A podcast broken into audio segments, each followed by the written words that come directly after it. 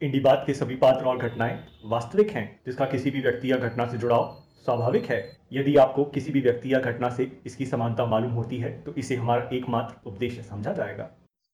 नमस्कार दोस्तों, मेरा नाम है नितिन और आज हम लोग कर रहे हैं इंडी बात। इंडी बात एक ऐसा पॉडकास्ट शो है, जिसके अंदर हम लोग अलग अलग लोग जो अलग अलग क्षेत्रों में काम कर रहे हैं, उनके साथ में जुड़ते हैं और उनकी लाइफ स्टोरी उनके मूविंग पॉइंट्स उनके चैलेंजेस को जानते हैं।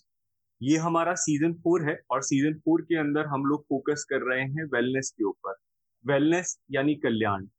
क्या वो चीज़ें होती है जो लोगों को मूव करती है कि वो अपने से ऊपर उठकर समाज के लिए, देश के लिए या फिर किसी एक क्षेत्र के लिए अपना योगदान देते हैं? इसी सिलसिले में आज हमारा एपिसोड चार है। इससे पहले भी हमने इसी तरीके की शख्सियतों से बात की है। आज हमारे साथ में है श्री पंचशील जैन। पंचशील जी बाल संबल नाम की एक संस्था है, उसके फाउंडर हैं। ये संस्था लगभग पिछले 16 सालों से बच्चों के लिए, उनके अपलिफ्टमेंट के लिए बहुत काम कर रही है।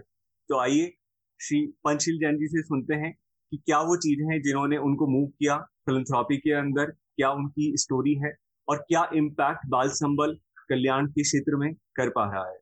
श्री पंचशील जैन जी, नमस्कार सर। देखिए हमने सब समय ये सोचा है कि हमको लाइन से हट के काम करना चाहिए जिस लाइन पे सब चल रहे हैं, ज़िंदगी हम उसी लाइन पे नए चला के कुछ चैलेंज हम लें और उनको हम पूरा करें। एक लाइन में अगर हम लोग पंचशील जी की लाइफ का पर्पस डिफाइन करें तो ये होगा कि take challenges and do innovation. मेरा इसी क्रम में आपसे एक दूसरा सवाल रहेगा कि अपने काम के साथ में एक एनजीओ को स्टार्ट करना और उसको भी पूरे फुल टाइम जॉब की तरह ट्रीट करना तो लगभग पिछले पचास साल के अंदर आप आज अपने आप को कहाँ देखते हैं देखिए मेरी लाइफ स्टार्ट होती है मेरे गाँव सदार शहर से और मेरे पिताजी फ्रीडम फाइटर रहे और उन्होंने जीवन में बहुत सारे काम किए हम्म। निश्चित रूप से उन्होंने कभी व्यापार नहीं किया हम्म। तो आप समझ सकते हैं कि आर्थिक परेशानियाँ हम थी तो हमारा ये बचपन वैसे स्ट्रगल में निकला। जी। और एक घटना आपको छोटी सी सुनाता हूँ जिसका जीवन पे काफ़ी इम्पैक्ट रहा। उन्होंने एक स्कूल बनाई जो आर्थिक रूप से पिछड़े लोगों के लिए खासकर जो दलित वर्ग है उनके लिए एक स्कूल बनाई थी बापा सेवा सदन। और वो शहर से थोड़ी सी बाहर थी और वहाँ पे जो मिट्टी के धोरे वगैरह जो रहते हैं बालू मिट्टी में वो गार्डन बनाया एक पौधे लगाए हाँ। तो काफ़ी तेज हवा चलती है वहाँ आंधियाँ चलती है तो पिताजी ने भगवान को बुलाया और उनको भगवान को बोला हम्म। कि बागवान जी इसमें एक एक छड़ी लगा दीजिए पौधे नहीं तो उखड़ जाएँगे भगवान ने जो बात कही उन्होंने कहा नहीं बाबूजी आप अगर उनके छड़ी लगा देंगे तो इनकी जड़ें कमज़ोर रह जाएगी हम्म। और इनके हवा के जितने थपेड़े लगेंगे उनकी जड़ें उतनी मज़बूत होगी हम्म। तो आप इनके छड़ी मत लगाइए हम्म। पिताजी ने उस बात को बहुत सीरियस लिया उस पिताजी ने हमको कहा कि आप लोगों को अपना जीवन खुद चलाना है जी। और आप लोगों की जो रिक्वायरमेंट्स है स्कूल के लिए या फ़ीस के लिए आप लोगों को ही करनी है तो बचपन से ही हम कुछ ना कुछ अर्निंग में लग गए थे और ऐसे ही लाइफ चलती रही हम्म। लेकिन जब मैं क्लास एट में था तो एक ऐसी घटना हुई जिसका काफ़ी असर रहा। हमारे वहाँ हर होली के दिन कुछ उपाधि देते हैं। पिताजी को हमेशा बहुत अच्छी देते थे लेकिन उस दिन ऐसी एक उपाधि थी जो ठीक नहीं थी और उसका काफ़ी असर हुआ। हम्म। और जब मैं क्लास एट में था मेरे को याद है तो मैंने सोचा था कि हमको बहुत पैसे कमाने हम्म। तो लाइफ चलती रही। मैं कलकत्ता आ गया। फिर कलकत्ता में सर्विस किया फिर बिज़नेस भी किया मैंने। लेकिन मेरे को ऐसा लगा कि मैं कलकत्ता में मैं जो चाहता हूँ वो मैं नहीं कर पाऊँगा। ये 1990 की बात है और एक आइटम ऐसा था जिसकी बहुत ज़्यादा रिक्वायरमेंट थी। उसकी टेक्नोलॉजी इंडिया में नहीं थी और वो मिलता नहीं था। हम पैसे एडवांस दे के आते थे। हम्म। सबको पूरा जितना ऑर्डर था उतना भी नहीं मिलता। अच्छा। तो हमारी उसी टाइम दिमाग में ये आया कि इस आइटम को क्यों नहीं बना सकते हम इंडिया में। अच्छा। ये था डायमंड टूल्स इसको बोलते हैं जो मार्बल और ये स्टोन कटिंग में काम लगता है किसी भी प्रकार का स्टोन अच्छा। वहाँ पे यहाँ के राजस्थान के चीफ मिनिस्टर आए हुए थे। प्रमोशन हम्म। के लिए रिको के आरएफसी के सब अधिकारी वगैरह थे। और वही जो कलकत्ता में जो बिजनेसमैन हैं उनको राजस्थान में लाने के लिए या वहाँ इंडस्ट्री लगाने के लिए उनका वो अभियान था हम्म। तो मैंने अटेंड किया था और मैंने एक प्लॉट बुक किया जयपुर में मैं और वो स्टार्ट किया ज़ीरो से स्टार्ट किया करीब हम्म। तो चैलेंजिंग तो था ही क्योंकि उसकी टेक्नोलॉजी नहीं थी और कुछ लोग जो बनाते थे इंडिया में जो फॉरेन टेक्नोलॉजीज़ हैं फॉरेन कोलोब्रेशन में तो वो भी आउट नहीं करते थे। अच्छा। हाँ। कुछ मेरे बंगाली फ्रेंड थे जिनको आधी अधूरी आइडिया थी हम्म। कि शायद ऐसे बन सकता है। हम्म। और उस आइटम को हमने लिया और उसको हमने राजस्थान में डेवलप किया। और आपको बताऊँ कि मेरे को इसमें नेशनल अवार्ड भी मिला जो। कि खुद सरकार ने आगे बढ़ के दिया।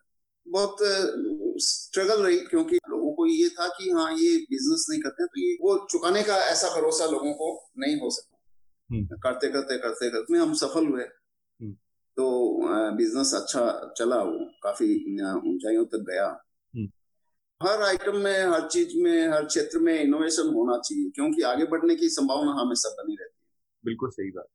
सर अगला क्वेश्चन तो मेरा फिर ऐसा ही था कि लाइफ में कोई ना कोई एक ऐसा घुमाव आता है कि आपको लगता है कि अच्छा मैंने ये सब कुछ चीज़ें तो मैं कर रहा हूँ लेकिन मैं कुछ और साथ में करना चाहता हूँ मैं वापस देना चाहता हूँ समाज को। तो क्या वो आपका एक ऐसा मोमेंट रहा जब आपने सोचा कि अब आप फिलेंथ्रॉपी के अंदर या फिर लोगों के लिए जन कल्याण के लिए बच्चों के लिए कुछ करना चाहते हैं? देखिए मेरा पहले से संकल्प था कि मैं पचास साल के बाद में बिज़नेस नहीं करूँगा। अच्छा। और सोशल वर्क में लग गया था क्योंकि पिताजी ने ज़िंदगी भर सोशल वर्क किया बहुत सारी कुरुतियों के विरोध में भी काम किया। बाल विवाह है छुआछूत है अशिक्षा है उस पर बालिका शिक्षा पे महिलाओं के उत्थान के लिए काफ़ी काम किए। देखिए बाल संबल की योजना मैंने पहले बना ली थी बिज़नेस छोड़ने से पहले मैंने जगह खुद अपने से ही खरीद ली थी। और ये करीब फिफ्टीन एकड़ ज़मीन है। और ये इच्छा थी कि एक ऐसी जगह हो जो प्राकृतिक रूप से भी सुंदर हो। मैं कच्ची बस्तियों में हम लोग जुड़े हुए रहे हाँ। और मैंने देखा है कि बच्चे जो रैप पिकर्स होते हैं जो ये जो प्लास्टिक कचरे से निकाल के इकट्ठा करते हैं हाँ। तो उन बच्चों को मैंने देखा कि वो सवेरे जल्दी उठते हैं चार पाँच बजे हम्म। और पहले वहाँ से वो सारे कचरा वहाँ बीनते हैं हम्म। दो तीन घंटा वो काम करते हैं हम्म। और फिर वो हमारे क्लास में आके पढ़ते भी थे क्या बात है और उनकी इच्छा रहती थी कि हम पढ़े तो मैंने ये देखा कि टैलेंट भगवान हर बच्चे में देता है। ये कच्ची बस्ती में जितने बच्चे हैं उस उनमें भी टैलेंट है। आदिवासी बच्चे हमारे बाल संबल में है उनमें भी बहुत टैलेंट है। हम्म। बस उनको अपने टैलेंट को निखारने के लिए प्लेटफॉर्म चाहिए। अगर हम कोशिश करें तो बच्चे काफ़ी आगे बढ़ना चाहते हैं। हम कई कच्ची बस्तियों में बच्चों को भी पढ़ा रहे हैं बाल संबल के अलावा। हम्म। और बच्चे काफ़ी अच्छे हैं काफ़ी आगे निकल रहे हैं। अभी सर कितने बच्चे हैं जहाँ पे जो फुल टाइम अपन मतलब अपने इस फैसिलिटी के अंदर हैं? बाल संबल में जो बच्चे हैं वो वहीं रहते हैं। जी। और जो बच्चे जो निराश्रित होते हैं जिनके पेरेंट्स नहीं होते या बहुत ज़्यादा गरीब होते हैं या कुछ सिंगल पेरेंट वाले हैं हम्म। तो वो बच्चे वहीं रहते हैं। हम्म। वहाँ हमारे पास स्कूल भी है। हम्म। तो राजस्थान बोर्ड से एफिलिएटेड है। तो बच्चों को वहीं पढ़ाते हैं। और बच्चों पे खेल कूद पे हमारा बहुत ज़्यादा फोकस है। हम्म। और बच्चों को खेल कूद सिखाते हैं। दो बच्चे हमारे नेशनल तक पहुँचे हैं हम्म। तीरंदाजी में जो आदिवासी बच्चे हैं। अच्छा। हाँ वो अभी भी जा रहे हैं उनका टूर्नामेंट टूर्नामेंट चल रहे हैं। और पहले नेशनल खेल के आ चुके हैं। बहुत बढ़िया बात है। अब मतलब सोचिए ये बच्चे जो पता नहीं उनका क्या होता जो नेशनल खेल रहे हैं। बच्चों को अगर प्लेटफॉर्म मिले तो वो आगे बढ़ सकते हैं। बिल्कुल। और दूसरा हम बच्चों में देखते हैं कि उसमें क्या टैलेंट है उसका क्या इच्छा क्या है किस लाइन में उसका इंटरेस्ट है हम्म। उसी लाइन में हम उसको आगे बढ़ाते हैं तो जो अच्छा गाता है संगीत में उसको ट्रेनिंग देते हैं हम्म। बच्चे वाद्य यंत्र भी बजा लेते हैं हम पूरी ट्रेनिंग देते हैं अच्छे गाते हैं बहुत अच्छे बच्चे डांस करते हैं हम्म। और कुछ आर्ट में है उनको उस लाइन में आगे बढ़ाते हैं उसके साथ में कुछ इंडस्ट्रियल ट्रेनिंग भी देते हैं। हम्म। तो ये सारी चीज़ें वहीं पे उस कैंपस में ही बाल संबल में सारी चीज़ें हो रही तो किस उम्र से किस उम्र तक के बच्चे हैं वहाँ पे अभी? हम तो छोटे बच्चे हैं चा, चार साल पाँच साल के भी बच्चे हैं हमारे पास में। और बड़े में बच्चे जो हमारे अभी ट्वेल्थ में आ गए हैं ट्वेल्थ से अभी कॉलेज में भी चले गए कुछ बच्चे। अच्छा। तो इस पूरे कार्य के अंदर का आपको डेफिनेटली आपकी फैमिली फ्रेंड्स या जो लोग हैं वो हेल्प करते होंगे? तो मतलब काफ़ी मुश्किल होता होगा कि किस तरीके से इस पूरे इकोसिस्टम को आप रन करें। तो आ, आपको किस तरीके की हेल्प की ज़रूरत होती है और या फिर आप अभी किस तरीके की चीज़ों में हेल्प सीख कर रहे हैं? देखिए हमारी योजना बहुत बड़ी है लेकिन मैंने चूँकि बिज़नेस छोड़ दिया तो डिफिकल्टी तो आती है। स्टार्टिंग मैंने अपने रिसोर्सेज से की। हम्म। दूसरा हम अभी गवर्नमेंट से कुछ भी नहीं ले रहे हैं। अभी हमने गवर्नमेंट एड फाइनेंशियल नहीं ली है। और बिना गवर्नमेंट की हम सहयोगियों से ही आ, के साथ मिलके ही ये काम कर रहे हैं।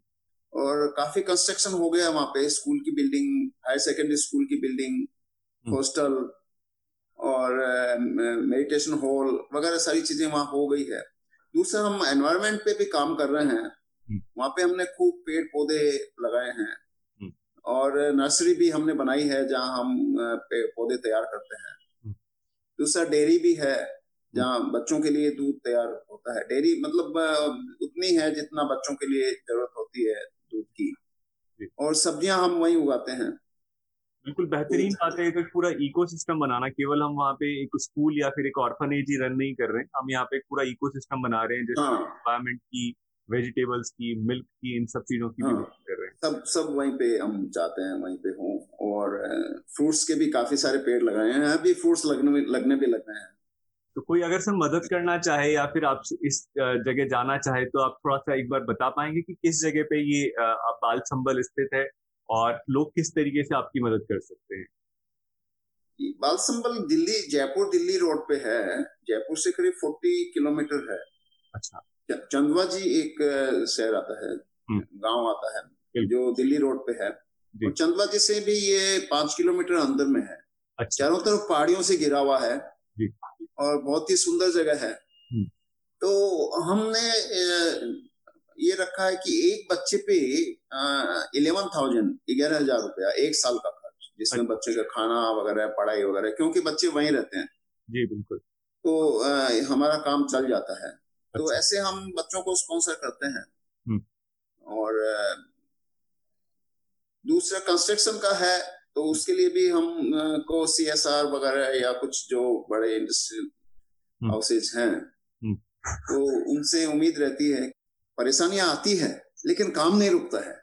कि आज कम से कम वहाँ पे पचास हज़ार स्क्वायर फीट कंस्ट्रक्शन हो गया पिछले दस सालों में।